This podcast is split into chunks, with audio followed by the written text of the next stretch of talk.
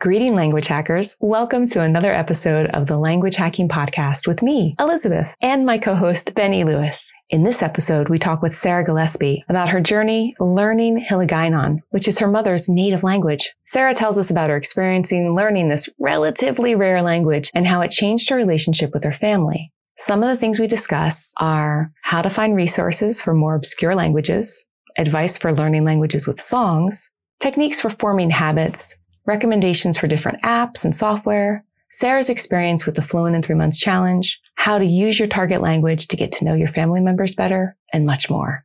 We really hope you're enjoying this podcast. If you are, please let us know by leaving a review. Tell us what's working for you at languagehacking.com forward slash review. We enjoy hearing from you and we do read every single review. So without further ado, here's our interview with Sarah. The links and resources mentioned in this episode can be found at languagehacking.com forward slash 48. Welcome to the Language Hacking Podcast from Fluent in Three Months. Hi, everyone, and welcome to the Language Hacking Podcast. This is Elizabeth Bruckner. I'm speaking with my co-host, Benny Lewis of Fluent in Three Months. And today we are interviewing Sarah Gillespie, who is a freelance travel journalist and occasional singer-songwriter from Scotland. She's been learning Hiligaynon for uh, quite some time now, and she's actually been a finalist for the Fluent in Three Months Challenge three times. Welcome, Sarah. Hi, it's great to be here. Thank you very much for having me. So uh, let's kick things off by just hearing your own version of your story. So, how did you get into languages and what uh, brought you to such an interesting choice for your uh, priority language? Sure. So, um, I'd uh, I'd always wanted to learn Hiligaynon um, you know, my my mom's from the Philippines, and uh, that's her her native language. So she she does speak a little Tagalog, which is the national language of the Philippines. But she grew up in Iloilo City, which is a majority Hiligaynon speakers. There's about um, up to nine million Hiligaynon speakers uh, worldwide. They're not entirely sure in the number just because there's so many living abroad. Um, but it's not the it's not the official language of the Philippines, so it's not really represented in in the media or in books uh, or indeed in language learning materials. Uh, so that was a, a bit of a struggle and when my uh, so I was born in in the UK in Scotland, and uh, my mum never really spoke Hiligaynon to me or my sister growing up. Um, she she really wanted to to integrate into the life here in Scotland, so she didn't really have when and the time she moved here she didn't really have any uh, filipino friends in the area. So she really just grew up uh, well my sister and i grew up speaking english. And then as i got to um, into my teenage years into my early 20s i started to get more and more frustrated every time we would go back to the philippines I um I would get really frustrated that I couldn't speak the language. And even though my cousins, my aunts and uncles would be really good at including us and things, we would just I always felt like I was missing out on something, not being able to understand what was going on. And I kind of got into this cycle where every time we would go about every 2 years. And every time we went, I would say, this is the year. This is the year I'm going to learn the language. And it never occurred to me to actually learn it before I went out there. It would always be once I actually arrived, I said, this, this is it. This is the year. I'm going to learn Hiligaynon. And then I would have a burst of enthusiasm for about three weeks. And then I would go back home to Scotland and just forget about it until the next time when I would say, again, you know, this maybe happened five or six times. I'd say, this is the year I'm finally going to learn it. And uh, then it would be December 2019. Um, I I think I came across the challenge. So I, I, knew about Fluent in three months already, and I'd had really um, a really good experience with the conversation countdown course. Uh, I used it for Spanish actually prior to a, um, a five month trip around South America, and I I did the course. It took me a week, having had almost no experience with Spanish, and I managed to hold a fifty minute conversation with an italki tutor after seven days, and she she couldn't believe it. She said, "How long have you been speaking Spanish?" I said, Uh, about seven days. And and so you know I, I was familiar with with benny's techniques and i knew that they worked. And then i came across this email landed in my inbox just before black friday and it said you were doing this this sale for the fluent in three months challenge. And i went oh what's this? And so i checked it out and yeah just got completely hooked on it, got hooked on on the format, and I think it was the push that I finally needed and that accountability that I needed to actually start learning a language that I wanted to learn my whole life, um, but never had never had the accountability and just not known how to learn. I think that was the most important thing. Learning how to learn is essential. What you're talking about here, your mother it's your mother's language is what many people will call a heritage language. So I just wanted to explain that to listeners. I often heard heritage language. What is that? It's, it's when that language is in your family, like Benny has Irish in his family and, you know, my mother speaks Russian. And so a lot of times you will have moments of pieces of that culture in your, in your life, but you're not able to access it because you can't speak that language. So was it, like learning how to learn, you learned first with Benny's uh, methods through Spanish. Was it different when you started learning your uh, new target language, your mother's language? Uh, yeah, it was. It was very different. Um, so it, it, it's funny actually because because I learned Spanish and the Philippines was a Spanish colony for uh, around three hundred years. I think what surprised me the most was how little my Spanish came in useful when uh, when I started learning Hiligaynon. There there are a lot of cognates, but really it is a completely different language.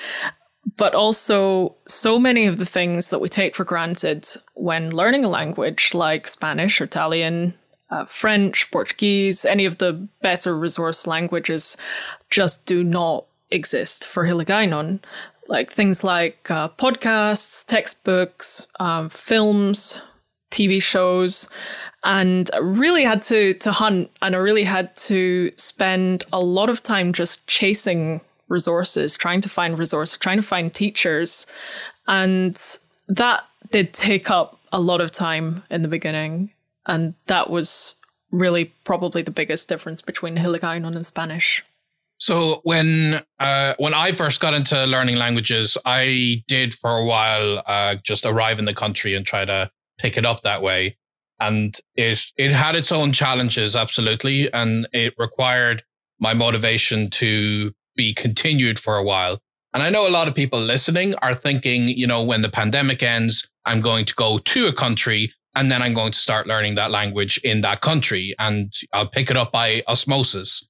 And I've absolutely learned over the years to switch my learning approach to learn the language ahead of time so that when I'm in the country, I can experience it without having to be bogged down by so much language learning time.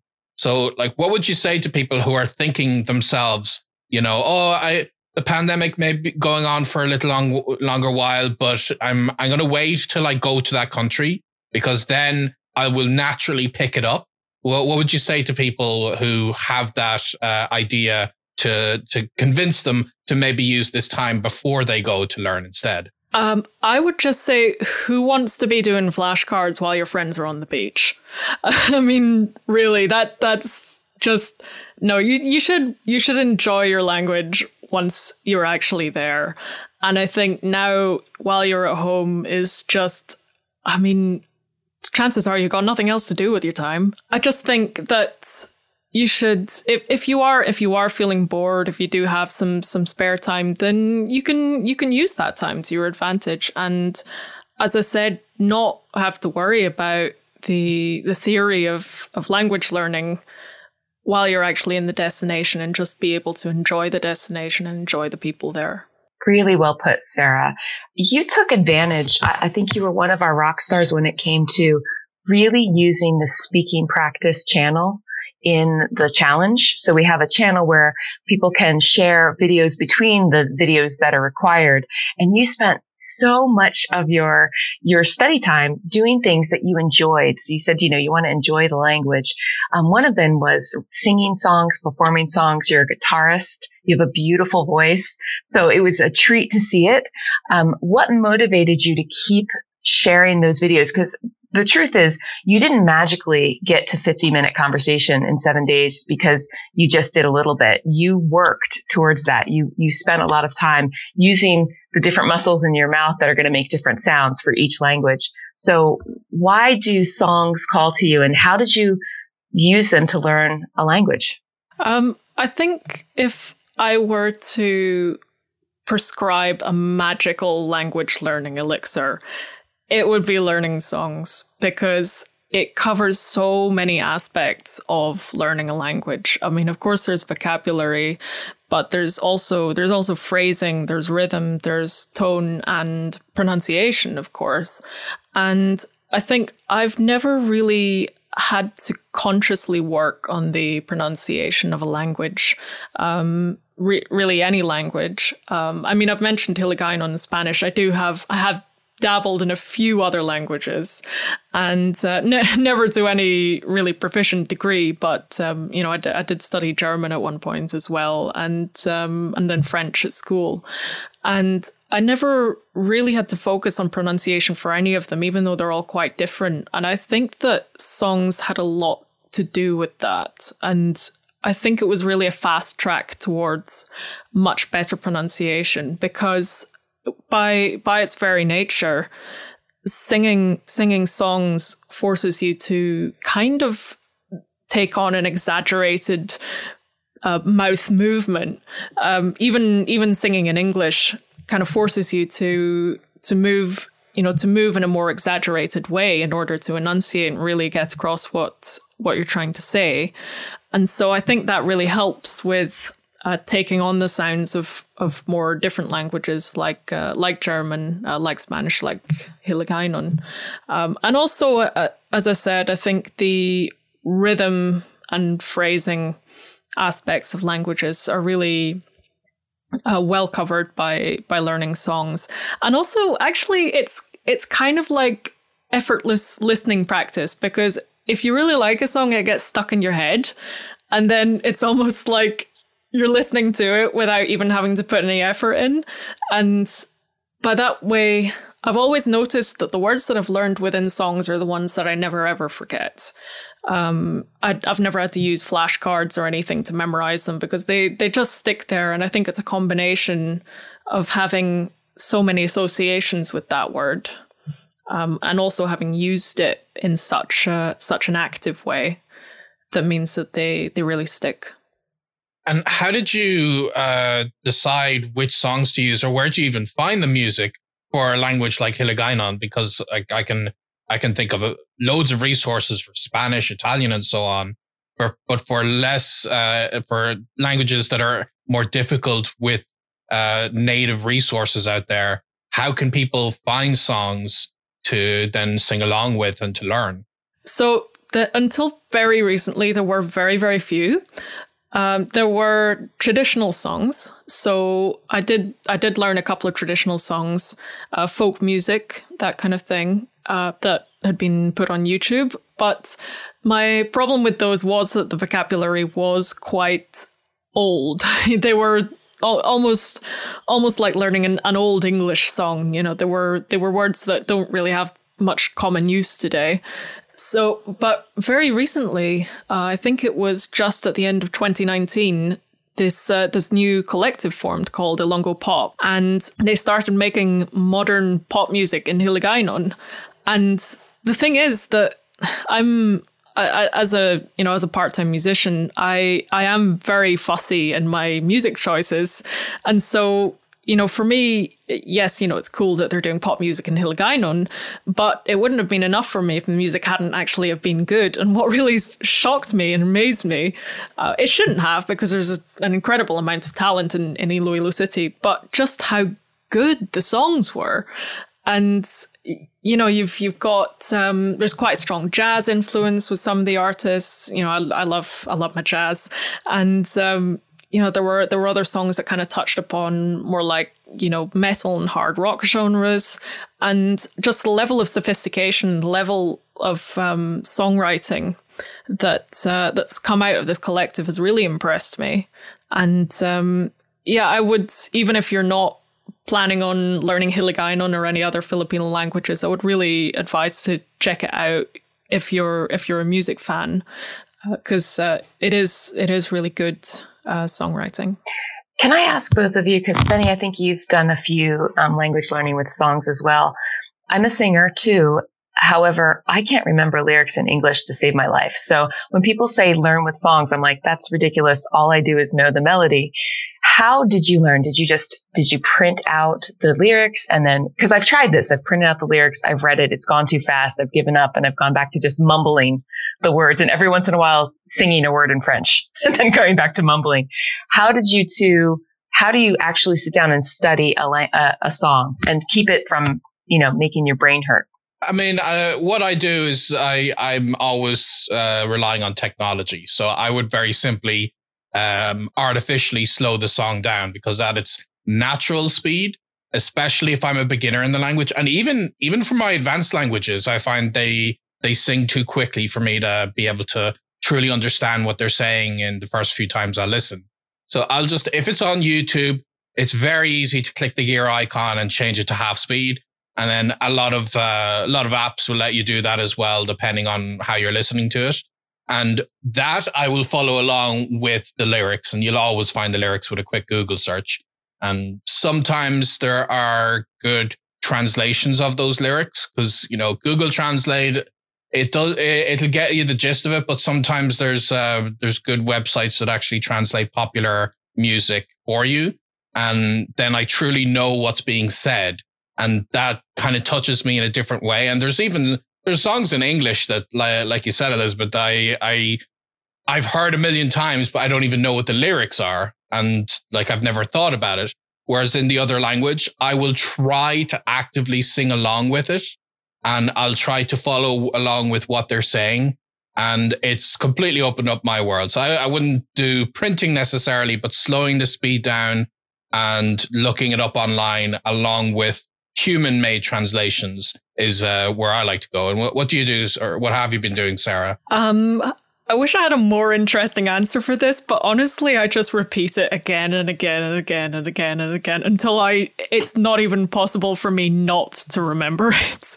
Um, I guess one difference for me is that Google Translate doesn't support Hiligaynon, so I have to.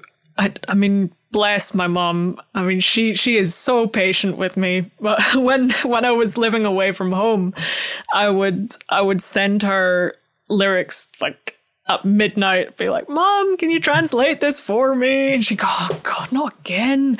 Um, since then, I've brought in the whole family to help as well, and there's also a, a Facebook group called uh, Hil- Hiligaynon Lamang, which um, is actually a, a Facebook group group dedicated to Hiligaynon literature and the Hiligaynon language.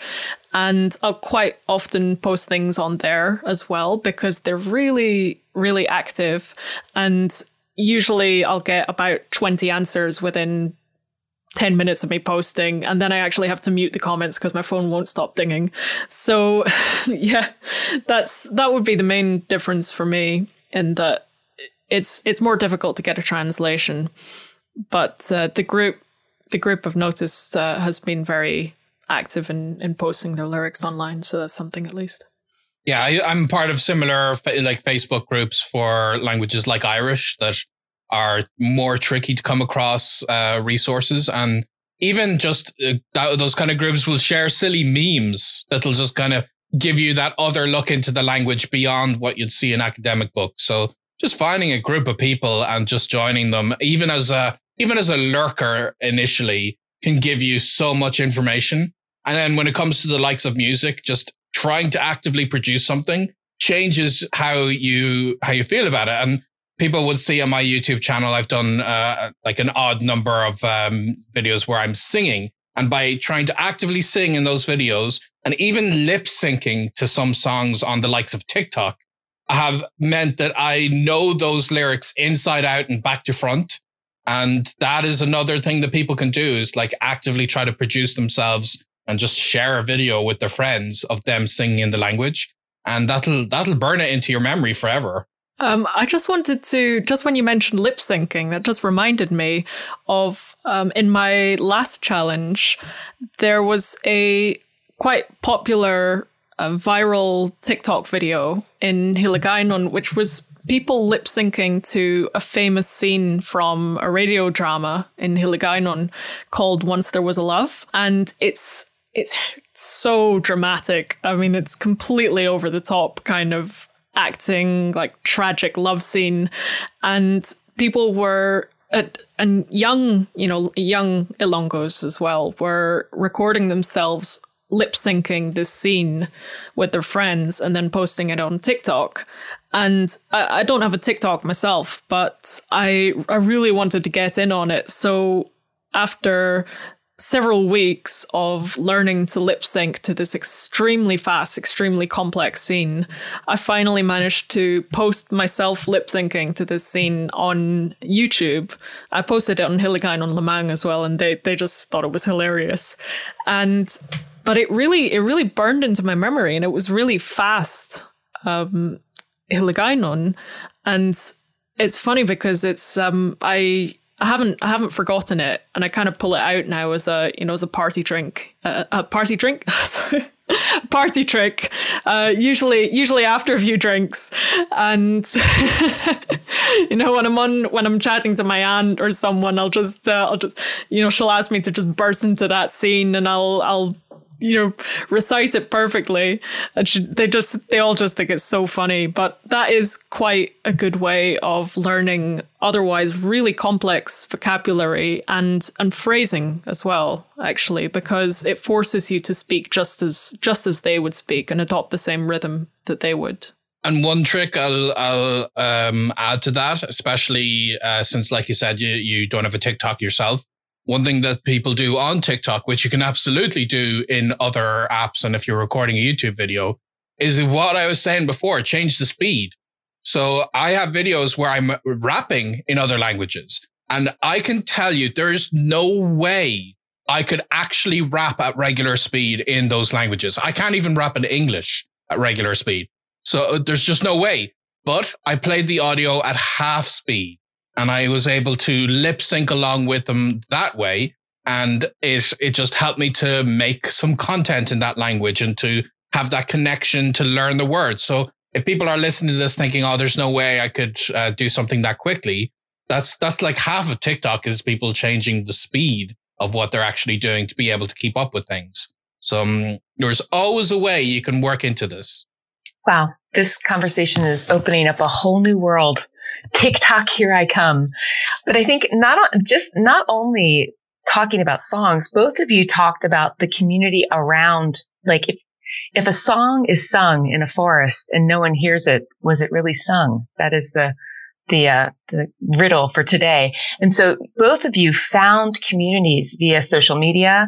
So TikTok is one. I was a huge fan of Instagram. I'll, I'll share a, um, an article in the show notes about Instagram and I'll share Benny's. Benny has a video about um, how to find live streams in different languages and it's hilarious because Benny actually gets on uh, this like kids Quebecois live stream and he's like, I have no idea what this guy's saying because his accent is so thick and he's speaking in such slang, but it's a great video. And so what we need to do is find these communities. Now, Sarah, with you, you actually had like just add water and there was a community. Your mother was a native speaker. How did you start, um, going from I'm going to learn this language to, okay, aunt and uncle, I actually am learning now and I want to talk about a few phrases. Like, because I know for me, when I go out and talk to my neighbors, I'll say something like, Hi, I've been learning Spanish for two weeks. And then they say this gigantic paragraph afterwards. And I have no idea what they said. And I, and I just look like an idiot. I don't care. I don't mind looking like an idiot. But what was it like for you when you were kind of starting to dip your toe into the language and wanted to practice, but had to make sure that it was comfortable and still, you know, working with your family relations? Oh, I won't lie. I was terrified of the idea of speaking to my extended family. I, I had tried it with my mom a few times, so that wasn't so scary. But yeah, my aunts and, and uncles and cousins and my, my grandmother, that was, that was a bit more intimidating, especially since when I call them, it's it's never only one of them I'm talking to. There's usually at least 10 of them there and the the iPad is getting passed around to everyone and it can be a bit disorienting. So I would say to anyone who wants to learn a language because of someone in their family or uh, just a loved one who they want to speak to in that language, I would suggest using uh, tutors like on italki to bridge that comfort gap. And also, not just for you, but for them, because it is, I imagine, anyway, it is quite frustrating them trying to talk to you when all you know is a few words and they don't want to show that frustration. So, uh, you know, they're they're all very, you know, very kind about it, but you you don't want to you don't want to feel like you're you're wasting their time. So, I would say to put it bluntly, when you hire an online tutor, you are literally paying them to be patient with you and to listen to your mistakes and to correct your mistakes. And then having done that, you know, in, in my case, I did it maybe for um, a month or two. And then by that point, I've thought, okay, I can do this. I can talk to my family maybe for, you know, for 20 minutes or, or 30 minutes. Um, at first, I, I remember, I distinctly remember the first conversation that I had with my extended family. And I was with my mom. I said, okay, this is okay because I'm with my mom. And then 10 minutes into the conversation, my mom said, okay, I've got to go now. and I went, please don't leave me.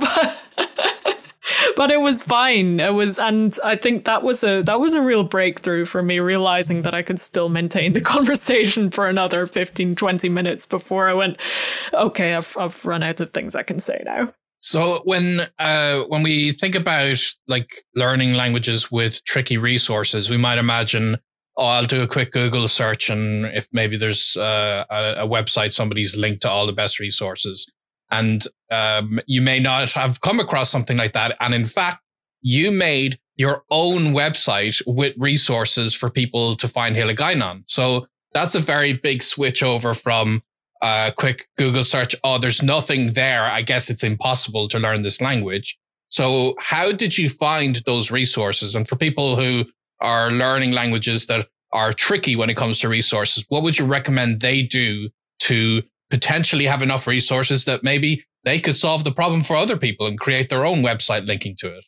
So, the first thing I would say is definitely don't stop at the first page of Google um, because I don't know. I, I guess that because because they're not so well supported because there's not so many people looking for resources in these languages the google algorithm is not necessarily not, not necessarily going to throw up the the best resources right on its first page. So you need to go deep dive into those um, search engine pages and you know, I, I think I, I remember going down to like page 20 and still finding some decent resources. So, yeah, I would just say, firstly, just don't stop. And then um, this is this is really random. I think I spoke about it in my my article that I wrote for you guys. But a strange uh, resource resource for learning lesser known languages is actually the Mormon community. So what the Mormons do is that they send a lot of missionaries out to every corner of the earth. And one thing that they really like to do uh, in order to really get their message across is that they train their missionaries not in the national language of the country, but actually in the one that's being spoken on the streets. So, actually, in the missionary training center, they have a Hiligaynon school that actually trains their missionaries in Hiligaynon before they send them to, say, Iloilo City or Bacolod, uh, those Hiligaynon speaking places. And then what they do is they'll quite often also make vlogs uh, or YouTube videos in the language. And so for me, I found this these couple of missionaries who called themselves the Ilongo Boys, and they made a lot of content, and that was kind of the first um, Hiligaynon content that uh, that I found on YouTube, and it was also incredible for me because it was the first time I'd seen someone who wasn't a native actually speaking that language, which was really just blew my mind at the time. And but even better than that, there was a missionary called Paul Soderquist who, after coming back, he completely fell in love with the language and he made an app for learning Ilongo, learning Hiligaynon that was basically a bit like, uh, I guess, a more basic Duolingo for, for learning it. And that was, that was one of the first uh, resources that I used in the Fluent in Three Months challenge. And it was a real game changer for me. So I would say if you're learning some, you know, some other more obscure language to actually go on. I think I think they have on on the missionary website. They have lists of all of the people who have gone out and they've actually listed if they've started youtube channels.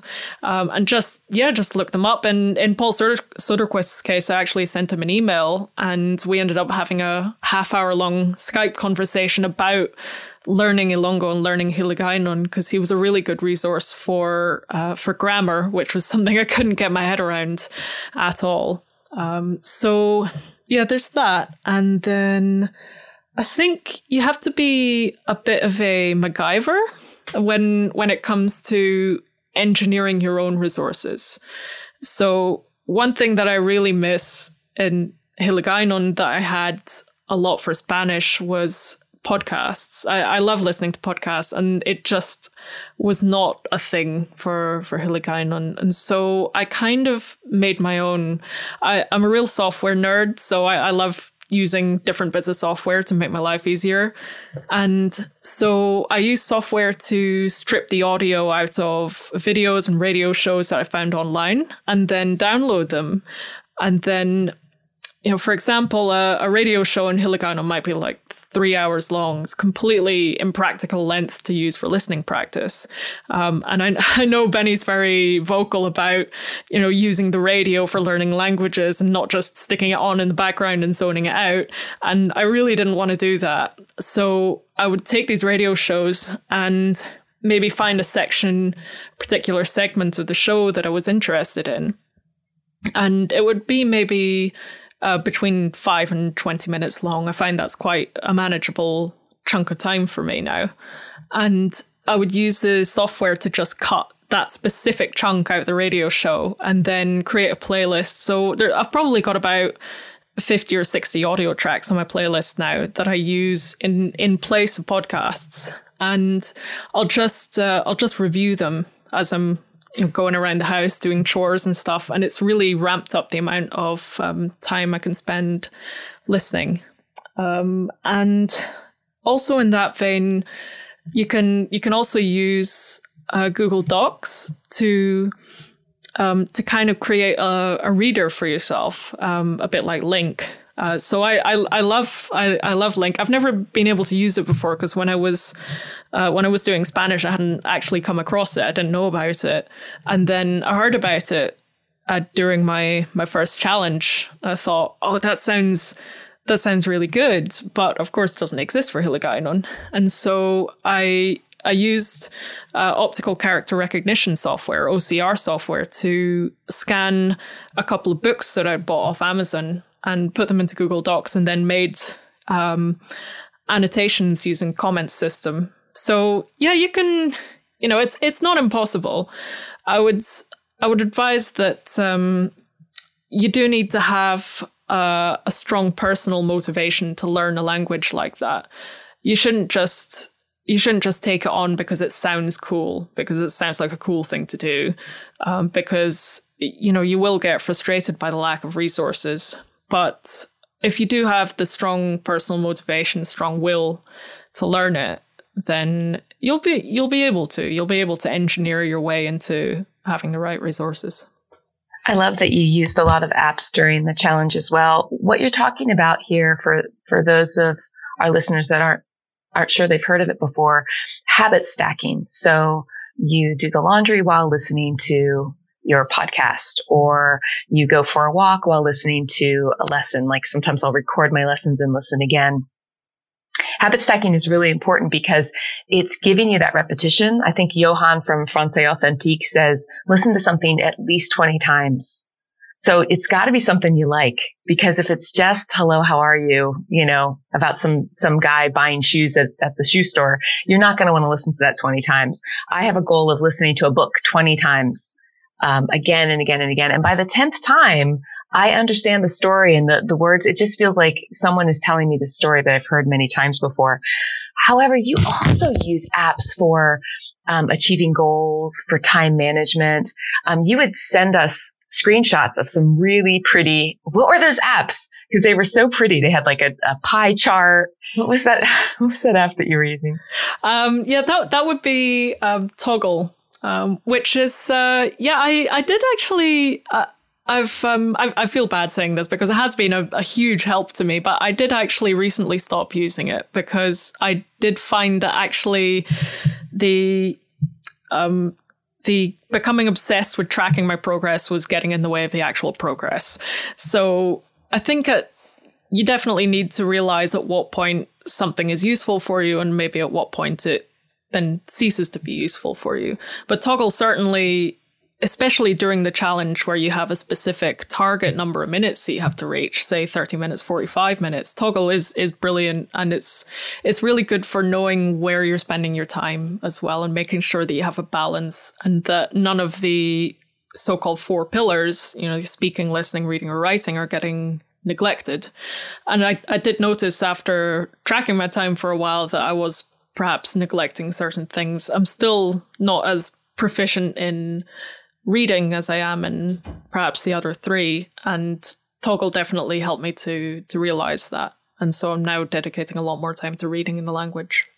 And what what other apps and resources have you found useful that may not obviously be language specific, but that have helped your efficiency with language learning? Oh, so many. um, so I yeah, I mentioned I mentioned a few. I think um, one was Freemake Video Downloader, so that just helps with um, with taking the audio out. So they've got an option only to download the audio, and then I I can't remember the name of it, but there's so many versions of this type of tool uh, that you could find find one for your phone or for Mac. Um, and it's it's just a software that helps you trim down audio to make a, a shorter a shorter file. I tend to use uh, Audacity on my PC. That's that's free software for audio editing. Yeah, I've I've used Audacity, but I I, I don't know. I, I just never seem to um I never I never seem to get on with Audacity, so I, I ended up using something else. But I, I do know a lot of people who who who really like it. Uh, and then for videos, I use DaVinci, um, DaVinci Resolve. And that's it's completely free software but it's really professional. And i use that for subtitling my my videos. And i think that uh, it sounds it sounds trivial but i think having a really nicely edited video on youtube or being able to produce one actually did motivate me to make more videos rather than just having a really grainy phone video. Um, I could have one that's you know, actually looked a little bit more like a, a real YouTuber. You you did talk about um, using rare language dictionaries, so dictionaries for your target language, and your your target language is a little tricky because there's, as you were saying in your article, which we will we will put in the show notes. It's a great article for people that are learning all types of less less uh, learned languages. Um, you talked about the fact that the writing system differs in in different regions. So the spelling might be different. So how did um, the dictionaries help you? How did they hinder you? And also, you have a little family story, which I thought was really sweet about it too. Yes. Yeah, so the um, Ilongo or uh, Hiligaynon used uh, a different script before. I think it was called Badlit, was the, the name of the script that was used for Hiligaynon before the arrival of the Spanish. And then after the Spanish came, it switched over to the Latin script. But there was never a the spelling for many words was never really made official. And so it's still very inconsistent even today. And so, for example, the the U and the O in Hiligaynon are kind of interchangeable. So it's the the sound of it is kind of like an O. So it's it's sort of it's actually between the two sounds. So you can't really just by hearing it actually know whether it is a U or an O. And so a lot of people might write the same word using either letter, and that can make it very difficult to to look up in the dictionary. But I th- I think it's it's something that you do get used to, and I think if you're learning a, a rare or an, obs- or an obscure language, it's it's just a case of memorizing which quirks you'll come across um, in in your own target language, and then and then it becomes quite an easy workaround. Um, but yeah, the the dictionary story that you were referring to was uh, that back in 2006, my cousin Nonoi gave me and my sister uh, an to English dictionary, and he wrote in in Hiligaynon inside the front cover. He said, "Hopefully, by the time you come back next time, you'll be able to speak Ilongo." And it was only last year that I was actually able to read that dedication. So it took it took quite a few years, but uh, we yeah, I made it eventually. I'm finally able to read that. That's amazing, and it's great this connection it's been able to help you have uh, with your your family. And I I like what you said earlier that, um, and I've said this myself many times that if you have family, it is a little bit more efficient if you use a resource like italki to find a, a tutor who you're paying because the that kind of takes the pressure off. But having said that, you have done a lot of practice and you've uploaded videos with your mother. And I know that can be a very intimidating transition that you're used to speaking English with her for most of your life. And like, how did you manage that? How were you able to begin to use the language without feeling too intimidated? Well, I think uh, as I as I mentioned before, I think bridging that gap with some italki teachers did really help, so that she didn't have to bear witness to too much of the stuttering, awkward early stages.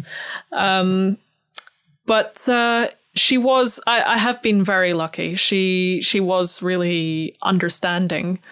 And I think adding a little bit of ritual to it as well helped. I mean, you know, talk about habit stacking. We have this uh, thing that we call uh, our Ilongo walks. It kind of started in in lockdown, and because we were going a bit crazy with uh, with being at home all the time, we would go for a walk for about ninety minutes just around our local area, and it's just become automatic now. But the second we step out of the door, we don't speak English anymore and it's funny, it's like it, it almost feels more natural now to speak in Hiligaynon than in English when we're out on our walk because it's just become this association in in our brains. And she she needed that a little bit as well because she had forgotten a little bit of the language after you know over 30 years of of living in the UK.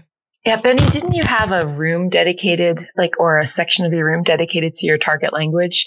During some of your missions. I, I think there is something neurologically sound in this idea that when I do this activity, I'm going to use this language. Yeah, that, that association just makes a world of difference because it, it's just, I don't know how it works with your brain's wiring, but it just makes it a lot easier. And if I'm at my work desk and I'm used to speaking English at this work desk, it just, it feels like an uphill battle that, okay, now I'm suddenly going to speak in Spanish or something. Whereas if I have a dedicated space, and especially if I have a dedicated person, and this is another reason I like the likes of hiring tutors, is if I'm making a transition with a friend from one language to another, there's there is an uphill battle there because I have momentum of months or years of speaking to this person in English or in in another language which is less ideal. And uh, if I start a new relationship through an italki teacher and I have only ever with this person spoken that language, it just makes that association as so much easier in my brain that I don't, I'm not likely to fall back to English because I can get lazy like anyone else and I could fall back to English. So if I start from the very beginning that this space in my house or this person or this uh, activity that I'm doing is only going to be in that language, then it's a lot easier to keep that momentum up for sure. We had another challenger his wife was Portuguese. We actually, it's Bryce's um, article, sorry, episode in the podcast. And him and his wife would just make breakfast. They would always speak the target language at breakfast. And then the rest of the day they could float in and out, but they had this dedicated time when they sat down at the breakfast table, they would be speaking. Here's a question that um, I just thought of. So you haven't been prepped on this question, but is your relationship different or your communication uh, different with your mom when you're speaking the target language as when you're speaking your native language? Yes. Yeah. And um, yeah, thanks for bringing that up because that was something I, I really wanted to touch on is that I feel like even though me and my mom have always had a really close relationship throughout the you know 30ish years that we spoke only english to one another it has completely changed our relationship uh, it's it's deepened it and i feel like i know a side of her that i never would have understood had i never learned this language and i think for for both of us actually we have a slightly different aspect of of our personalities comes out when we're speaking Hiligaynon. And by nature, like I think many languages, it is a bit more blunt. So we tend not to hold back so much when we're speaking in in Hiligaynon. We'll we'll be far more brash, far more blunt, um, which is about as far from British English in particular as you can get, which is uh, you know British English is full of qualifiers. You you take about you you take a very scenic route on your way to saying something, whereas you know, Hiligaynon is just you say three words. It's very blunt. you just get you get straight to the point because there's no other way of saying it. Um, but yeah, you know, it is just um, yeah. I, I feel as if I understand her better, and I I think that I I would say that you you don't truly you will never truly understand another person if you don't learn their native language uh, I think if if I were, you know, if, if I were ever to be in a relationship or or to marry someone from from another country, I think that it would be it would be imperative for me to to learn the language because otherwise I think that I would just never fully understand who they are. Absolutely. So one thing uh, we of course always ask people who come on the podcast is uh, since it's the language hacking podcast, what is your definition of language hacking? Okay, so I think that my my definition of language hacking is not to treat uh, language learning as a purely intellectual exercise. So I think a lot of people will just kind of hide behind hide behind books and you know just not I don't know just not get out into the world with their language um, and it doesn't it doesn't even need to be necessarily speaking to someone although that that is a big part of it. But i think even I, I have quite a strong belief and it's possibly because i've actually been forced into it by the nature of what i'm learning. But i think that you you should get into native material as early as possible. I realize that's not very practical when you're really right at the beginning of speaking a language but i think a lot of people are quite you know they have this idea around you know native material or native speakers native speech that it's oh it's a bit fast and scary and unpredictable. And they like to they like to stay in, in the safety of their you know, their textbooks and their podcasts and things that have been prepared with with the aim of teaching. And so i think language hacking for me is just diving straight into the native material as quickly as possible and yeah, you know, it may sting a bit to start with, but uh, you know, once once you're there, once you're once you're swimming, once you're comfortable, then it's it's a great place to be, and I think that you'll advance much much faster for it. Yeah, that was great. So, if um, anyone is uh, curious, we'll definitely make sure they can find in the show notes multiple things that uh, you've uh, um, like your article that you've written for us and your website and all the resources that we've been mentioning today.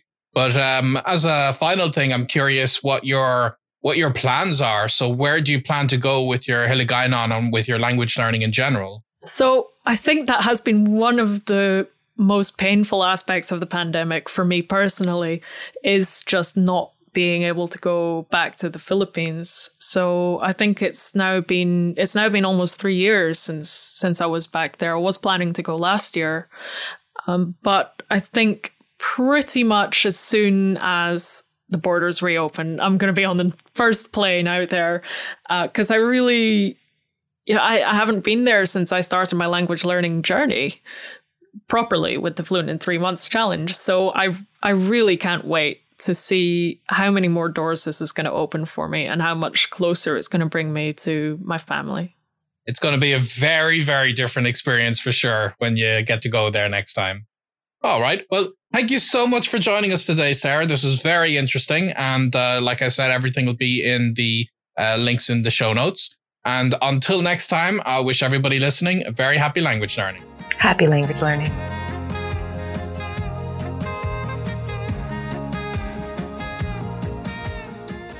So that was a, great chat we had with uh, Sarah today. And as always, at the end of these episodes, uh, I like to share the takeaways that the hosts have uh, gotten from the conversation.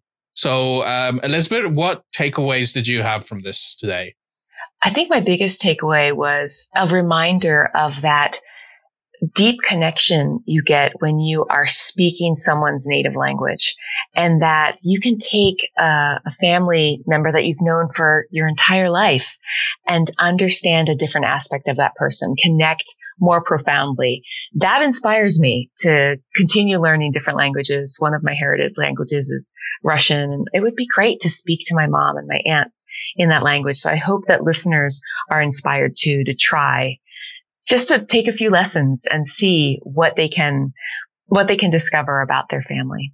And I really, really liked what she was talking about, about taking initiative with the tools and resources. Because even though Hiligaynon has a lot of speakers, it is like I, I had a project where I learned Tagalog and that's one of the more official languages with resources. And even that had very limited resources for me to learn the language. So a language like Hiligaynon is a huge challenge. But I like what she was saying that she really uh, had a breadth of of different resources. She took Toggl, which is actually used for work productivity and uh, for like tracking people's hours as they work, and she made uh, made that into a version of tracking how many uh, hours she was putting into different aspects of the language. And uh, she couldn't use LingQ and in the language, so she did something that replicates what LingQ does. And for people who know the LingQ res- the uh, LingQ uh, resource, they know that it highlights the words that you want to come back to later. And she very simply highlighted them in Google Docs. I, I never thought of doing that myself. It's such a straightforward, simple way to uh, to to keep track of the words you want to come back to in a document. Um, if you either are not signed up to LingQ, or if you have a language that isn't covered by it, then you can replicate it uh, that way. And then what she mentioned about just pulling the audio from video clips and audio clips to turn into her own personal podcast. Because, like she said, I think three hour long footage that's not good for lear- for as a learning resource, but for quick clips that talk about something interesting, if you can listen to that and and repeat it and play it slowly that can give you a, a whole lot. And she's really shown that even when resources are limited, you can be imaginative. You can take the initiative to create your own resources. So the sky is the limit. And I think that's a good reminder for all of us. So with that in mind, we'll wrap up the episode. And of, as always, if you guys enjoy this, make sure to go to languagehacking.com slash review and uh, share your thoughts with us. We love to read them. And otherwise, we will see you in the next one. And again, happy language learning. Happy language learning, friends. We hope you enjoyed this episode of the Language Hacking Podcast. Subscribe on Apple Podcasts, Stitcher, Spotify, YouTube, or wherever you get your podcasts. If you found this episode valuable and want to help us out, please leave a review at languagehacking.com forward slash review. The Language Hacking Podcast is presented by Benny Lewis and Shannon Kennedy and produced by David Sobel, with special thanks to the Fluent in Three Months team. Theme music was written and performed by Shannon Kennedy. Find the show notes at languagehacking.com forward slash podcast. Thanks for listening and happy language learning.